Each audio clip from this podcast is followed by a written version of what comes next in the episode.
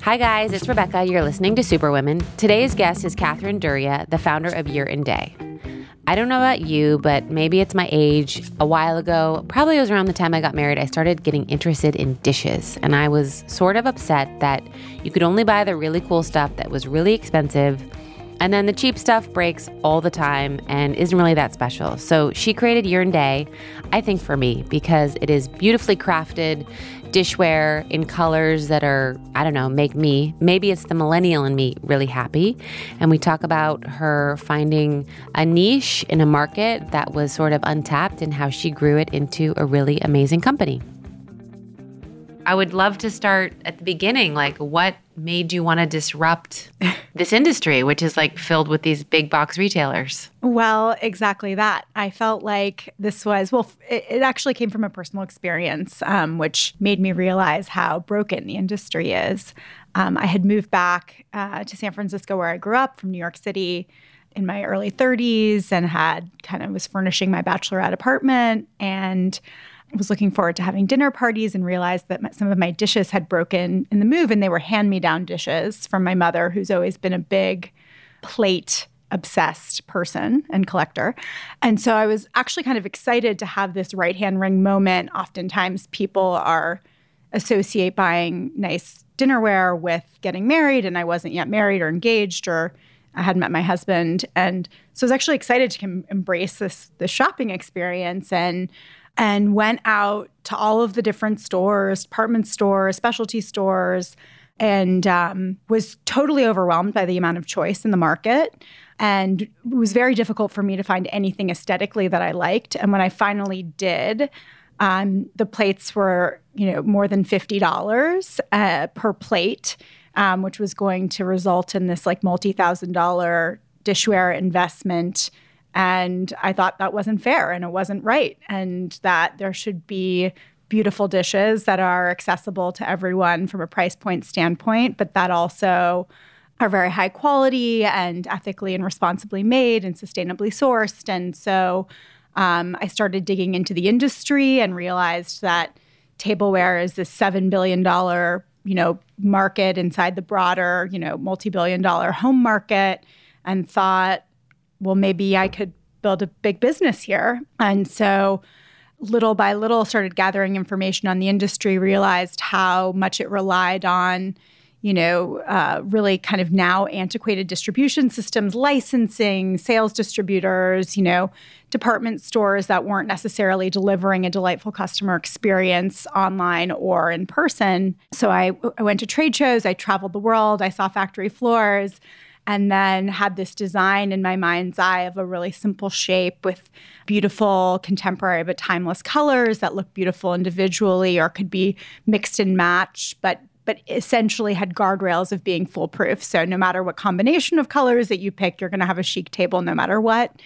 And brought that together into this idea of of communing around a table. So year and day is all about time and quality of time and celebrating kind of our daily rituals and you know annual celebrations or celebrations that happen on a less regular cadence. And realize that this product is such as witness to these really important moments and so it should have meaning and and that this generation we should all be inspired to uh, build community at home and build community around the table at home and yet you know, we're all very busy. You have women very much in the workforce and and um, not necessarily having the time all day to cook and you know prepare arrange flowers. Why not? Why don't we have that kind of time? arrange a beautiful tablescape, a la you know icons of the past. Um, but that we shouldn't have to compromise. Um, you know the the outcome, which is you know a beautiful table community, friends, family, conversation, love, humor, all of the good things that happen there um, that don't happen, you know, take out on the sofa with the TV on. So I'd love to pinpoint like a lot of people have great ideas and then they never actualize them, right? Or they or they have a great idea and it seems like something that's like so, sort of within reach, but you had this idea. So what within you occurred or what do you think you credit like here's an idea for you know, seemingly like I wouldn't have thought of that, right? Or, or most people wouldn't have to to create this. Where did that come from? Well, I think that I had built up a lot of inspiration from other brands that were kind of disrupting different areas of the retail universe. So that was there were some models out in the world of companies that had kind of like approaches. I think similarly there were models of other female entrepreneurs who had kind of like seemingly you know, out of nowhere, or out of left field ideas that had actualized them into like real big businesses and raised money and built great teams. And, you know, I'm lucky that I became an entrepreneur after many of them who forged the way, I think, for for people like me to see them as models and as icons and and to think, okay, I could do that too. And then I think, like, inside of me, this desire to have creativity, not only in the expression of the product design, but in thinking about customer experience in this category and business and and how you could both make money and improve the way that this category is bought and sold it just seemed like this unique once in a lifetime kind of insight and opportunity to really try. And I had gone to business school and I'd been out of business school for several years. And it was kind of this moment of like, if not now, then when? And so um, I was doing like consulting at the time, so I had some flexibility to do work on year and day on the side without compromising kind of where my rent money was coming from, and so that that was helpful. But at some point you have to just embrace the unknown and kind of like walk into an unclear, murky future, but with kind of like a sense that you have a compass inside of you, both kind of business wise and artistically, that will move, that will propel the vision forward. And, you know, now we're two years in selling to customers, three years into the journey, and and it works. it worked. People we have people we have, bought it. People bought it. People bought it and and and love it and come back and buy more. And it's the customers and their love of our product and they show us how they love it. They write in, but they post on Instagram and their stories, their tablescapes and their shelfies. And that just fuels my passion to build a bigger business. So, how big is your team now? My team now is eight people, um, including myself in San Francisco. We have an incredible team. Um, right now, we're all women, and it's the the team inspires me so much because they all, you know, entrepreneurial work, startup work. I like to say you're we're kind of we're we're trying to break through the inertia of the world. You know, like people want, you know, kind of have habits and routines or like there is a top of mind brand here. And even if it's delivering a subpar experience, like, you know, there's inertia there. And so if you're a startup, you have to like cut through that and please tell me how we have we have some of our recipes but you know it's like it's it's an everyday exercise and the team is incredible and they show up every day um, with new ideas new approaches energy, horsepower. We had like our best week ever last week. And the team is the most important thing um, when it comes to, to scale because um, an individual can have an idea and a vision and kind of architect things. But at some point, the amount that you can carry in your own basket is topped off. And, yeah. and so finding incredible people who share the vision, who have a lot of fire and passion and and skill. Um, our team now is very skilled and smart, and they're amazing. So I couldn't do it without, without Shout out them. to the team. Shout out to the team. so one thing I struggle with, and I'm curious how you deal with this, is I ha- I know what I like when I see it, but I have a lot of trouble articulating, especially on a visual, like not design, not when it comes down to the actual design of a bag. That's very mm-hmm. easy, but when you're communicating an aesthetic, which yours is so tight, right? There is no cracks. Thank you. In my little. That's very. That's very high praise. There's no Thank cracks you. in that. Um, but I have trouble that like when I'm trying to direct people or we have a new d- graphic designer come in, I'm like, no, no, no, yes, but like I wish I could just say this is the lane, do not veer from it, and then they get it right. So, how have you been able to have the business mind, the artistic mind, and like really have a vision that doesn't, I'm never, it's always the same in a good way? Thank you, know? you for saying that. I, I, um, I credit actually for that years of work um, in the brand management team at Tiffany, um, sitting uh, alongside an exceptionally talented creative team um, who guarded and protected that now 180 year old brand with very specific guardrails, many of which you know aren't necessarily documented but kind of become a culture. And so that taught me a lot about the importance of specificity of vision and brand. And i've brought that rigor to year and day and it's harder than it looks. Yeah. um, there's there's many iterations before we get to that that outcome. Um, and again you know i think it's about finding the right people who not only I think at that point see your vision, but then also have you know the flexibility and the the willingness to iterate and continue to learn, right? Because I do think that like an eye is not something that you can just you can't write it down. Nobody else can jump in your brain and be like, but I see it this way. But I think people who are good listeners, who are flexible, who are curious, who are you know, actually kind of take to that exercise and, and enjoy it. And that's so far how it's worked. I I think we'll probably need to do more like actual documentation as we continue to grow as a brand, which is something I'm like kind of both very excited about and then nervous for because elements of the brand also need oxygen. So you also like there are places where you want flexibility and then places where you want more rigidity and it's kind of that balance. I think that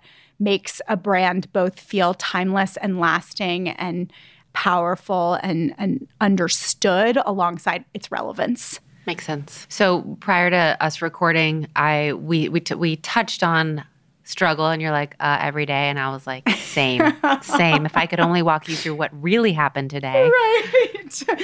that would be one for the books. I know. We could sit here all day all night like uh, rehash every uh, every every day's highs and lows. It's it's truly uh, I have to say the kinship and and it's it, you know we met over Female Founder Collective, which is this incredible, amazing community of women that you've brought together. I'd say that the the one thing that's given me the most um, inspiration in the process of year and day, aside from our customers, is other women founders because they truly understand and you don't even have to say, you just know. And that solidarity, I, you know, I've forged friendships where we've only met in person once, but we like text and talk on the phone, and there's just like real solid support. And Anyway, I won't continue, but no, it's I fine. I always say like I have my best friends that I don't talk about work with. It's just like whatever, kids, sex or not. If that ever happens ever again, um, like that kind of stuff. And then I have like my my female business ladies where I'm like, oh, I can share with you what exactly just happened today and how awful that was and how and how I wasn't anticipating it. And I said to myself, you can't make you can't make this fucking shit up. Yes, right. It, it's true. You're like it's constantly surprised by the different iterations of right. ways that things can go both right and wrong. Yeah. And but it but it's this exceptional you're like on the edge and so we're all exposed to these things. But what's funny is somebody said something to me the other week they were like, "You know, you're probably not experiencing any anything that nobody else has experienced before. This seems so edge, this seems so crazy, this seems so bizarre, but and that's where I think the solidarity is. We all have kind of when you actually unpack that with the founder friends, they're like, "Oh yeah, that reminds me of X, Y, and totally. Z," and and you realize like it just makes you feel you're like you're not alone on this journey, which is really scary and hard. I wish there could be an anonymous Slack group where you could just like write what happened to you and everyone could be like, oh, that happened to me too. But like no one has to know. I love that idea. I've never there were there were those apps for a while, like Secret and whatnot, where yeah. people wrote things and see it. The problem is that I, I, probably I trust the female founder community would keep it positive totally. and keep it like on the up and up, but. Yeah, so you can start that business now. We can yeah. start that business. Subscription somebody, start, somebody who's listening can start the business. I, I will be your first two customers.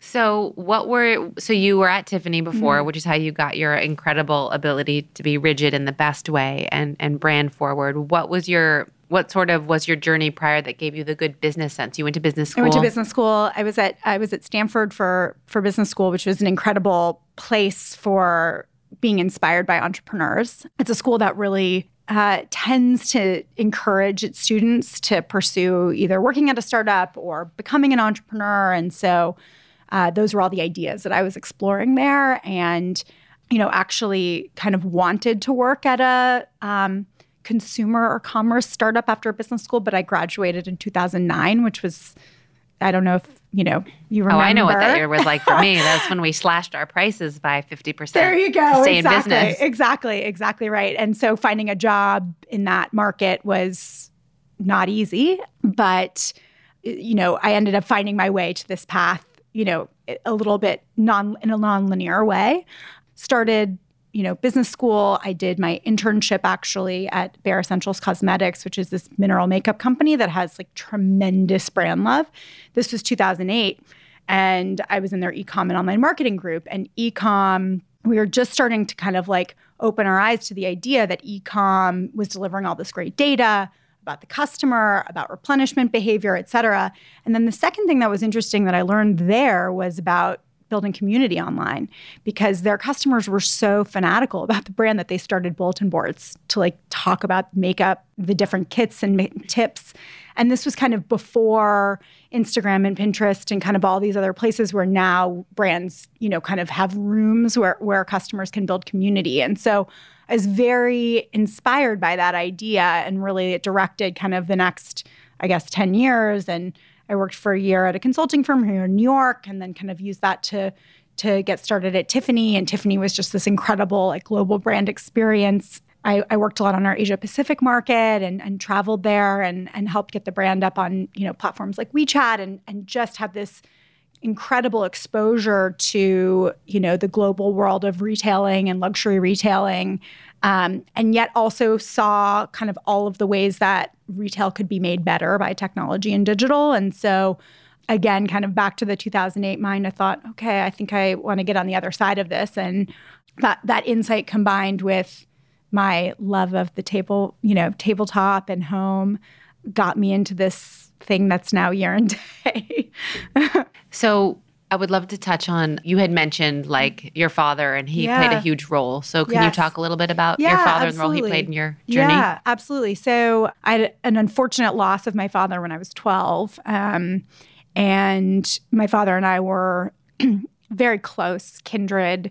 I was very inspired by him, and he was incredibly kind of supportive of of my interest. I mean, I was 12 at the time, so ballet and science were what I really cared about then. But it nevertheless, like we were very, very close. Um, and he was kind of an entrepreneur in his own right. He was a lawyer, but he had his own practice and employees and et cetera. And when, you know, he, he was diagnosed with brain cancer and within a year he died. Um, and it was a tremendously formative experience in my life. Um, you know, it taught me a lot about resilience, you know, like life is hard. It's going to throw really difficult things at you and you can build yourself back up and build your own community and build your sense of self and yet still you know i feel the presence of him with me um, he's such a part of me and about in my kind of fire and and energy and drive but it's so sad that he's not here Totally.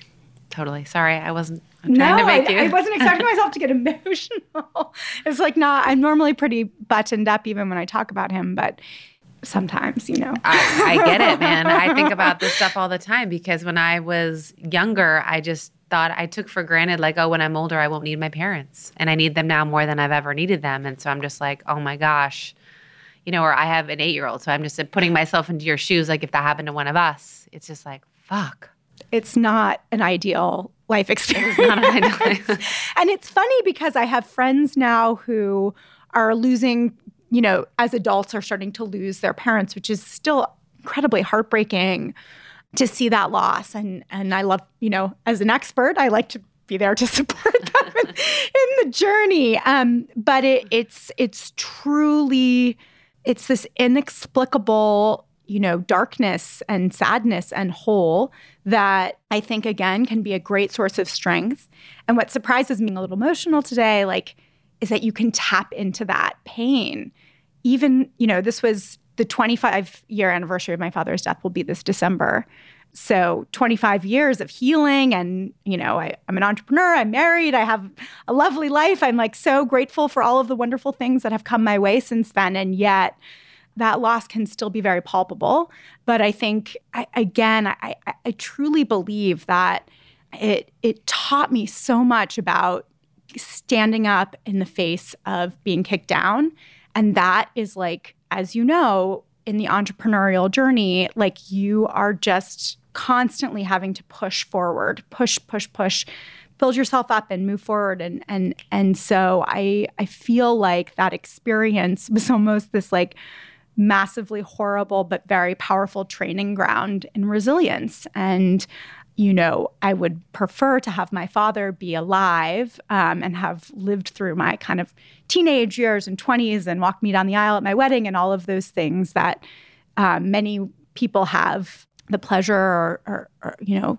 of, uh, in their lives, but I did not. And yet I have other strengths that I derived from the absence of that, which I'm proud of. Totally. I found it fascinating and interesting to explore those deep moments of failure and like what you got out of it. And while it totally fucking sucks, you're like, oh, there's a silver lining there. You know, not a silver lining, but there's like something that grew out of it. Yeah, right? there's learning, there's right. growth, there's building, there, and so I think from that you can kind of you see like you know again in, in the business like we're, we're lucky because like you know we're getting more things right than wrong and there's more good than hard. You know like there's there's momentum to what we're building and yet like there's always setbacks. And so i think like you you just your muscle for for managing setbacks is just like a little stronger. Yeah. So you raised money. I did. Did you find that experience tough? Did you feel viewed as a woman? You know it's or not? I i would say fundraising, I think, is really hard. Um, I think it's probably hard for men and women. I do think it's more difficult for women, particularly women who are working in the in consumer facing industries and brands where I think that you know our product and what we the problem that we're solving and the way we're approaching it is like intuitively understood by most women um, and yet most investors are men um, and so you have to kind of start a couple stages earlier and kind of explaining why why this problem is what it is and why it exists and like also that it's a massive business opportunity and how year and day is approaching it differently. And so you know nevertheless i would say the majority of our cap table is women like um, which i'm super proud of. We have amazing investors who you know i think fundraising is an exercise that like anything else it becomes kind of a skill that i think over time you you know, get better and better at. But um, it's definitely difficult. It's also an exercise in resilience. You know, we've had a lot of amazing yeses. We have, in, again, incredible people in our cap table, but we've also had some like amazing no's. And that's hard and it sucks. But you get up the next morning and you go after it you again. Go after it again, like it's Groundhog Day, right? exactly right. Exactly right. You can't you can't let the setbacks like set you back because the customers are what like i don't know like if i ever i don't know i just like go i have a rough day or like I, I hear no from an investor i like go into like our dashboard and like look at our sales. And then i look at our like instagram user generated content and i look at our feedback from our customers and and and i'm just like wow like people love this. Yeah. we are really doing something right. And it's all about finding the folks who see that too and see the opportunity there. My husband will see the light in daybreak. in daybreak, which is my favorite color. Daybreak. Look it a, up, people. It's beautiful, and it's a great way to start your day. Yes. Um, very cheerful. He just needs to get over his aversion to pink. It's really a subtle pink. So it's a very gender neutral pink. um, you know, it's and it truly like for breakfast it makes you happy. It makes you happy. I know. Like sparks joy. Yes. It sparks joy in the home. Agreed. So I yes, I I I think that when he sees the daybreak mugs in your home, he will convert because it will Let's hope so. It will strike an emotional chord. It's just like there's no going back once that once that happens. Yes. I like to ask my guests two questions, which I'm sure you know the answer or you know them, um, but something we'd be surprised to know about you. Something you'd be surprised to know about a funny me. habit, a, a weird quirk. Don't be afraid to sh- I share a lot of things like last week I told everyone I peed in a diaper because I wasn't near a bathroom. I just listened to the Ali Wong book and she talks about peeing in a diaper. Oh, really? But then the diapers were quite small and anyway it leaks in her car anyway, which is like that that book is she's I coincidentally grew up in San Francisco and I knew her a little bit growing up. But anyway, I'm, i think she's so incredible and was very, anyway, so you're not alone in I'm peeing in a diaper. Thank God. um, I have not peed in a diaper. I do not yet have children. I'm just trying to think of, I mean, I'm sure I have a gazillion crazy quirks. Um, in fact, I know I do. I really, you know, I probably have watched every Law and Order ever. Wow. I mean, I That is like legit. it's Those are kind a of lot embarrassing. Of it's a lot of episodes. Um, whenever I'm traveling for work, I like to put it on in the background Will and you like do rewatch work. them? Um, occasionally, but what's bad is I have a really good memory, and like they're not that fun to. Once you know the hook, you're like "Eh, okay, but um, I always like I'm up on the current season. I always have it on. Like when I travel, I put it on. But again, now I'm I think I'm in repeat zone because I think I've watched. So you're a Dick Wolf super fan. Yeah, yeah. I think I. I mean, I'm comforted by the formula Yeah. you know um and so yeah it's uh not super highbrow but Hey. i love it i'm there And what is some great advice you'd love to pass on, whether you learned it yourself or someone gave it to you and it worked? i think that um the advice i've i've learned kind of most recently and uh, is is about finding great people, surrounding yourself with a great team. Um, there's, a, you know, a it's important in any kind of career or you know to have a vision of what you want to become and and to move yourself closer and closer to that vision. And then I think like it's the people around you that make that a journey worth going on. And you know whether that's a team you hire or the people that you choose to work with in a job or your friends and family like that i guess not your, your, your family you don't necessarily choose but i think really think carefully about the people you surround yourself with um, especially the people you work with and it makes really a lot of difference i think in in the day to day but also kind of the outcome of of your career Awesome. Thank you. thank you That was Kathryn Duryea, the founder of Year and Day. For more information about her company, you can follow at Year and Day. Thank you so much for listening. As always, don't forget to rate me wherever you listen to a podcast. Leave a review. I do read them all.